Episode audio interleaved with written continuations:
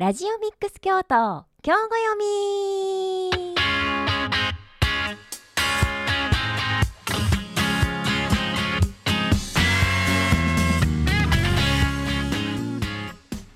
この時間は京都市北区上京区の FM870 ラジオミックス京都から京都の人も楽しめる今知っておきたい京都の情報旅や、え魅力的なスポットをご紹介する番組です。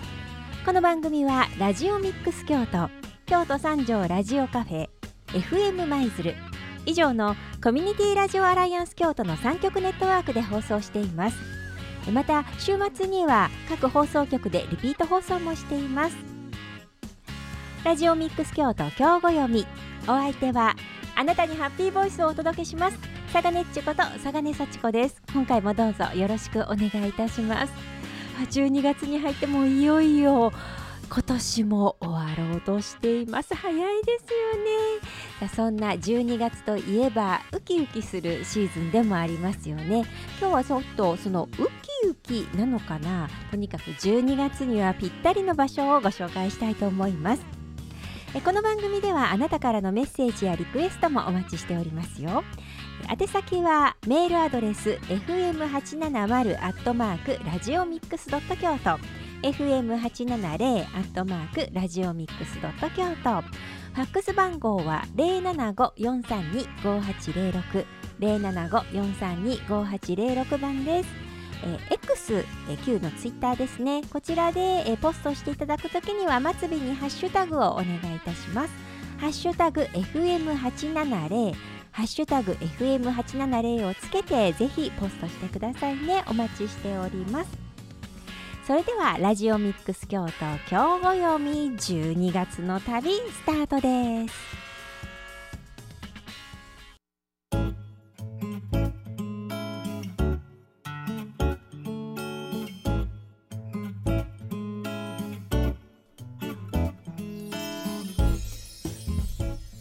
ラジオミックス京都今日ご読み佐賀ねっちこと佐賀根幸子がお送りしております。さあ今回はラジオミックス京都の旅リポーターのこちらの方に来ていただきました。はい、旅リポーターをしていますふっここと藤島ひじりです。よろしくお願いします。ふっこさんよろしくお願いします。はい、いつもあの全国の神社仏閣やうん。自然豊かな場所をよく訪ねているとお伝えしているんですけれども、はい。実は子供時代にある教会の聖歌隊に入っていた友人の賛美歌を聞いてから。はい。賛美歌と教会も実は大好きでして。なるほど。神社仏閣だけではなく。だけではないんですね。はい。はい、そして実は現在もゴスペルを習っていたりとか大学でミッション系だったのもあって海外旅行でもね必ずその土地の教会を訪れております。いやー幅広いなふっこさん。はい。広く浅くなんですが、いえいえ。やはりね建造物として、はい。この教会ってかなり珍しいですよね。うんうん。あの天井がとっても高くてあの空間が広がっていくような感じ。あれが本当にね素敵だなと思うんですね。はい。そこで今回は12月ですので、はい。京都市内にある美しい建造物でもあるキリスト教の教会に行ってきましあたらそれはシーズン的にもぴったりだし、素敵。素敵でした。あの外から眺めてもあんまり入ったことがないですね。そうですね、やはりあのうん馴染みがあるっていうとね神社仏閣かなと思うんですけれども、教会も実はすごく門戸を広げていらっしゃいましてはい。はい。今日お伝えする2つの教会も自由に入れる時間帯がありますので、うん。それをお伝えします。わあお願いします。はいまずはカトリック河原町教会。はい。はい河原町通りからそうですねえっ、と場所で言うとお池通りとはい。三条通りの間ぐらいにあります。そして河原町通りから鴨川方面に見えるはずなんですけれども実は今工事中でちょっと見つけにくいかなと思います。そうなんですね。はい。ちょうどね河原町三条のバスの停留所あたり近くなので、ね。そうそう。はい。なのであのそ外観は私も見たことがあります。そうですね。はい。ちらりと三角屋根が。三角屋根が見えますよね。はいところがちょっと、ね、今ちょっと見えないですね。今 そうなんです。高知で河原町通りから見えにくいんですけれども姉小路通りまで行っていただくとはい。あの入れます。普通に入れます。工事をしているのはその手前のあの場所なので教会自体はそのまますっとこう三角屋根が見えてきますので姉小路から行かれてください、はい。この教会はカトリックということでやはり、あのーご存知かと思いますがステンドグラスがとても美しいことで、カトリック教会知られてるかなと思うんですけれども、はい。やはり私もメインでこちらおすすめしたいのがステンドグラスですね。えーそうなんですはい、ね。とても素敵でスイス人の司祭フロイラーという方の設計によるものなんですけれども、はいスイス製のステンドグラスがあ入っているということでそうなんですね。やはりねあのちょっとあまり日本では見かけないんじゃないかなと思うような素晴らしいステンドグラスが入っています。はい、そしてなんですけれども実は屋根の曲線ははい。日本古来の神社様式を取り入れているということで、えーわれたらちょっとあの屋根の形ってあまり教会らしくない気もするなと。あはい。あ、そうなんですね。そうなんです。すごく綺麗な曲線を描いてまして。そう確かに、はい。あの私もその外観しかね拝見したことないですけどうん。ちょっとこう曲線でこうなんていうんですか反ったようなそうですよね。ちょっと不思議なはい、形を形してまますすよよね。ね。そして屋根がすごく長いような印象があありますがよく考えてみたら海外のものってもう少し屋根がも短かったりとかする気がするんであと塔亀だったりとかね。あそうですね、はい。い印象としてはなんか塔があるそういうイメージですよね。鐘のそうですね、はい。あるんですけれども実はすごくこう深いカーブを描いているあの屋根はあの神社様式を取り入れてみたよということだそうです。知らなかった。そうですよね。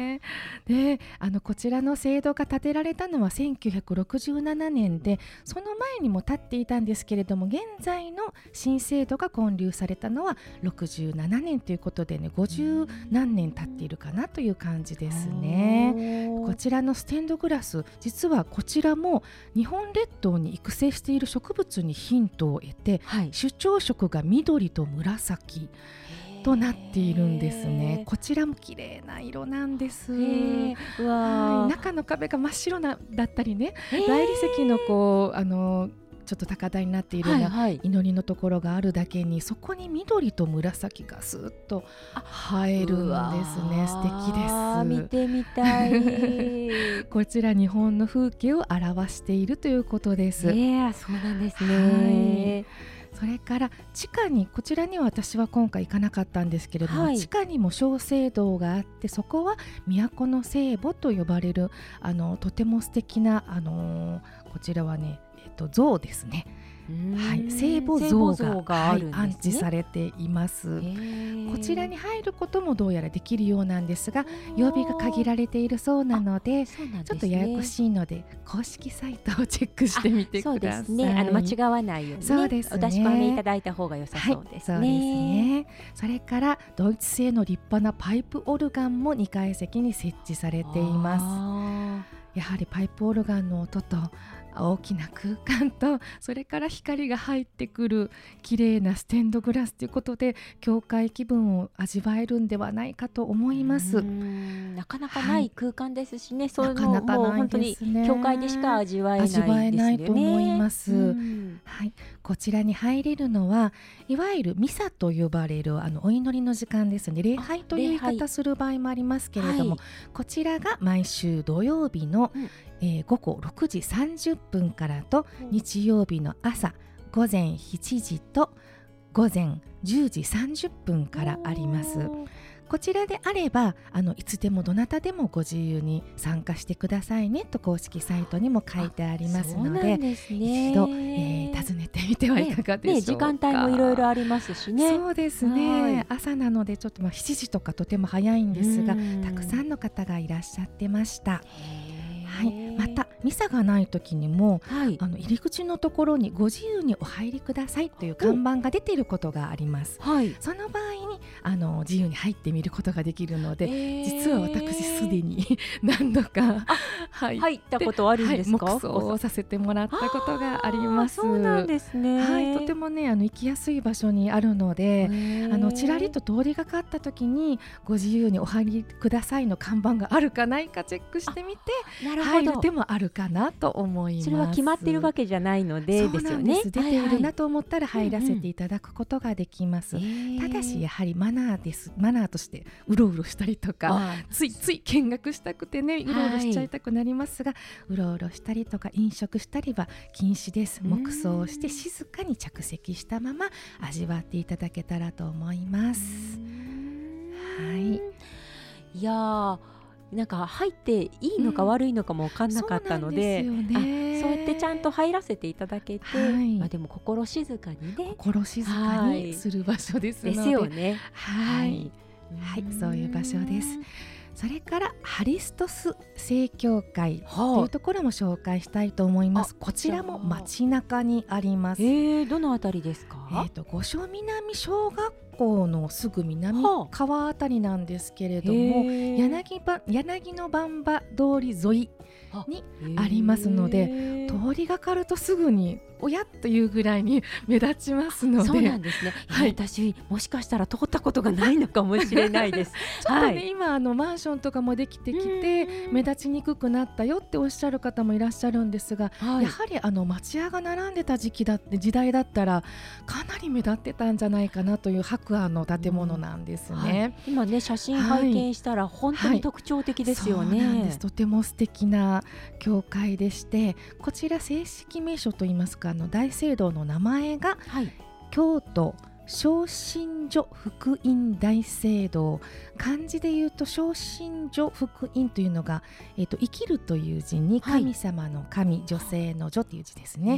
それから福音っていうのはあのお聞きになったことあるかと思うんですが聖書によく書かれている福音、はい、えっ、ー、と幸福の福に音。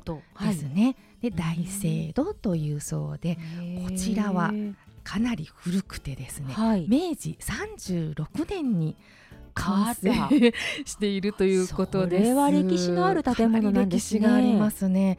そしてロシアビザンチン様式でえー、日本では最古の大型木造制度だと言われているそうです。木造なんです、ね、木造というのにも本当に驚きなんですけれども、あのー、四角くてこう空洞ドーム型になっている建物というのがハリストス正教会の、はい、あのー、特徴だと言われているんですけれどもこちらは京都府庁のデザインデザインとか設計を手掛けた松室重光氏によるものだそうです。あそうなんですね、はい、このね外観がもうあの塔っていうイメージ？あのそうですね。教会の教会の釣り鐘がてっぺんにありましてあのいわゆるねあのやはりお寺とかにもあの鐘楼ってありますけれども、はい、いわゆる教会の鐘楼があのすごくスーッと背の高くなった鐘楼があってそれから外見がこう木製のね どう見ても木製ですけれどもこう、ね、あのちょっと島になってるというか、ね、あの木が張り横に張られているタイプの白い、はい、本当白亜の建物ですので本当に素敵です。ね、あの中もね素敵なんですがこちらはやはりあの先ほどと同じくあの礼拝の時間にしか見られないんですけれども、はい、行ってまいりました。そうなんですね。はい、はい、聖堂内は正面にイコノスタスと呼ばれる。日本語で言うと聖書といって聖なる、はい。えー、書書というのが、えっと、差し障るみたいな字なんですけれどもこちら、えっと、壁なんですね。まあ、簡単に言っちゃうと壁。です。はいはいはい、え壁のような、うん、バーデーションのようなものが一番突き当たりの壁の少しこう手前に立っているんですけれどもついたてのような感じね、はい、ついたてのような感じの、こちらもとても素敵な彫り物でそれからあの聖なる方々のあの絵画が描かれているという壁なんですけれどもドアもありましてここからあの司祭さんとかこう出入りされるようになっているんですが実際に開いて、はい、開いて、はい、開け閉めされたり出入りをされたりするところなんですがこちらがとても立派で、はい、これもロシアからこの建設当時に運ばれてきたものということで、うん。当時だときっと船ですよね。きっとねロシアから船で運ばれてきた貴重なあのそういうあの静画静画像という言い方をするんですけれども、はい、イコンとも呼ばれたりします。こちらは直接描かれたりかけてあったりするということなんですけれどもこうした、え。っと、静画壁壁ですねそれに対して床が川島織物の絨毯ということで。これは京都の、はい、京都ですよね。本当に素晴らしい。あのえーと、どんどん町ではいはいそうですよね、はい、実はちょうど最近見学に工場見学にも行ったんですが、ね、川島織物の絨毯、はいはい、真っ赤な絨毯敷かれてるんですね。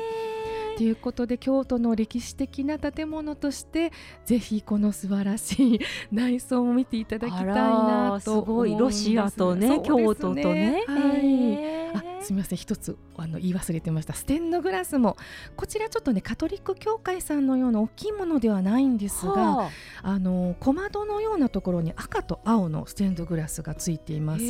これがこう火の高さによって、はい、強さによっても、うんうん、すごく綺麗な光をこう床に落とすという感じなのもなかなか幻想的で絨毯にこう影が映るんですね。影が映るんです。こちらもねとても不思議な美しいあのステンドグラスの影ができていました。あら、はい、ちょっと これは見ないとわからないですね。なんですね。はい、あの初め初めて参りましたとお伝えすると、はい、あのちょうどねあのお祈りの時間の前だったので、うん、今なら今なら人もあまりいらっしゃらないので階段のすぐ手前まで行っていいですよということで先ほどのあの聖書の少し手前にある階段のところまで行ってじっくりと見せていただくことができました。そうなんですね。はい。じゃあなんかちゃんとお伝えして教えていただく方が良さそうですね。はい、いいと思います。こそっと入ってだとすごくもったいないかなと思います、せっかくに見ていいですよと 言っていただけるのでせっかくならあの訪ねた時にそのようにお伝えした方がいいんじゃないかなと思います。こちらのお祈りの時間は、はい。えー、こちらも土日です、はい、そして土曜日は午後5時から午後6時頃、うん、日曜日は午前9時40分からだいたい、えーと、午後0時ということであの結構時間が長いですね。すよねはい、あのどちらもそうなんですが割と長くてえ1時間半から2時間ぐらいの,、あのお祈りの時間というものがあります。はい、そしてあのこのハリストス正教会の時は私ちょうどあのその受付の方とお話ができたのであのうちの礼拝は長いのあのお祈りの時間は長いのであのちょっとお好きな時に あのそっと帰っていただいて大丈夫ですよともおっしゃっていただいてたんですね。えー、はい、なのであのやはりあの 正直に始めてきましたと、ね、そうですね、はい、あのお伝えになった方がいいかと思います。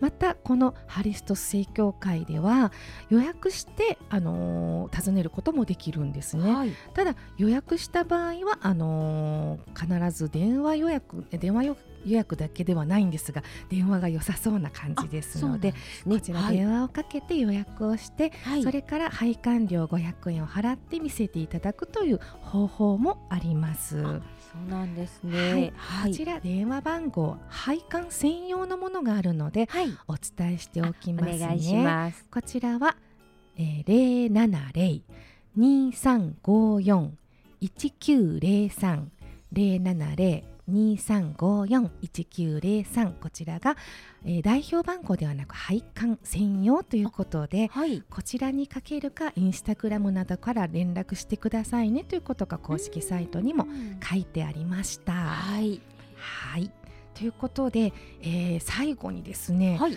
こちらやはりあの宗教のね場所でもあります場所でもという場所ですので、はい、そういうところに行く時ってなかなかねこうマナーがちょっと難しかったりするかなと思うのでちょっとお伝えしておこうかなと思います、はい、こうしたお祈りの時間に参加する場合はまず最初は遅刻しないように行かれることが大事です、はい、そしてあの長いので途中で自由にお帰りくださいねなどと教えていただけますのであのその場合はそっとあのかなりこうまあ、静かに出ていっていただきたいんですが退出の時に一礼をして去るという感じで大丈夫かなと思います。はい、またお祈りの時間の途中にこうちょっと立ってったり座ったりします。はい。で、えっと、カトリック教会さんの方は結構丁寧に「はい立ってくださいね」とか「お座りください」という言葉が入ってたりとかしましたが、はい。周りの人に合わせておけば 大丈夫という感じですね。皆さんに見習って。皆そうですね、はい。皆さんが立たれたらあの立皆さん座られたら座るというふうに覚えていってい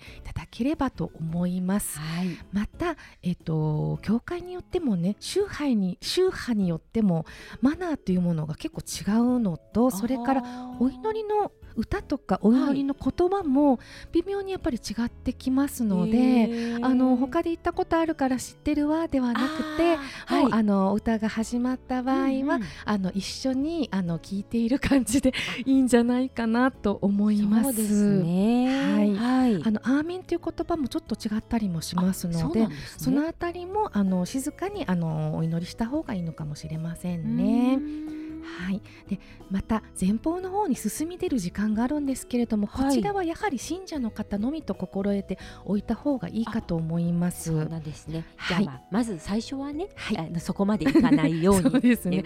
あの行ってもいいタイムがあるみたいなんですけれどもわからない間は行かない方がいいかなということと、はい。それから神社とかと同じで、ええ。なるべく体を清めていきましょうというあこととそれからあのーお賽銭と同じで献金の時間があったり献金箱が置いてあったりしますのでーはい。あのそちらでちょっと同じように小銭を入れていただくという感覚を持っていただけたらいいと思いまうす。はい、お賽銭だとわかりやすいですね。そうです。お賽はい銭のように覚えていってもらったらいいかなと思います。はい。はい。がまたクリスマスとクリスマスイブはやはり信者様のものだと思っておいた方がいいと思いますので、はいそれ以外でお尋ねください。はい、ちょっと早めに、はいはい、いらっしゃるのがいいかもしれません。はいわあ、素敵な体験を、はいありがとうございありました。がとうございました。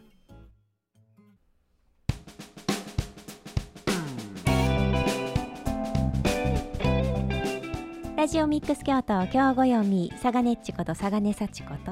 ふっここと藤島ひじりでお送りしています。はい。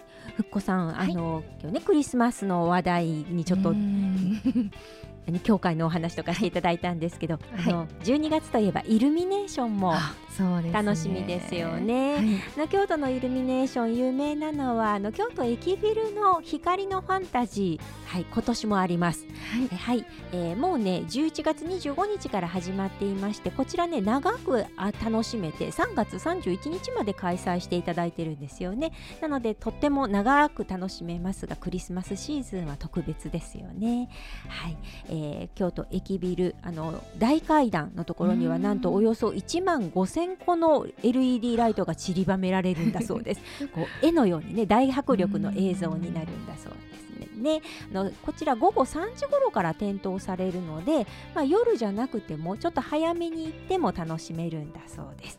あとね駅ビルにはサンタグリーティングであの土日にあのサンタさんがやってくるそうなので ちょっとタイミングがよくいいと会えるかなと思いますのであちょっとクリスマス気分を楽しんでいただけたらなと思います。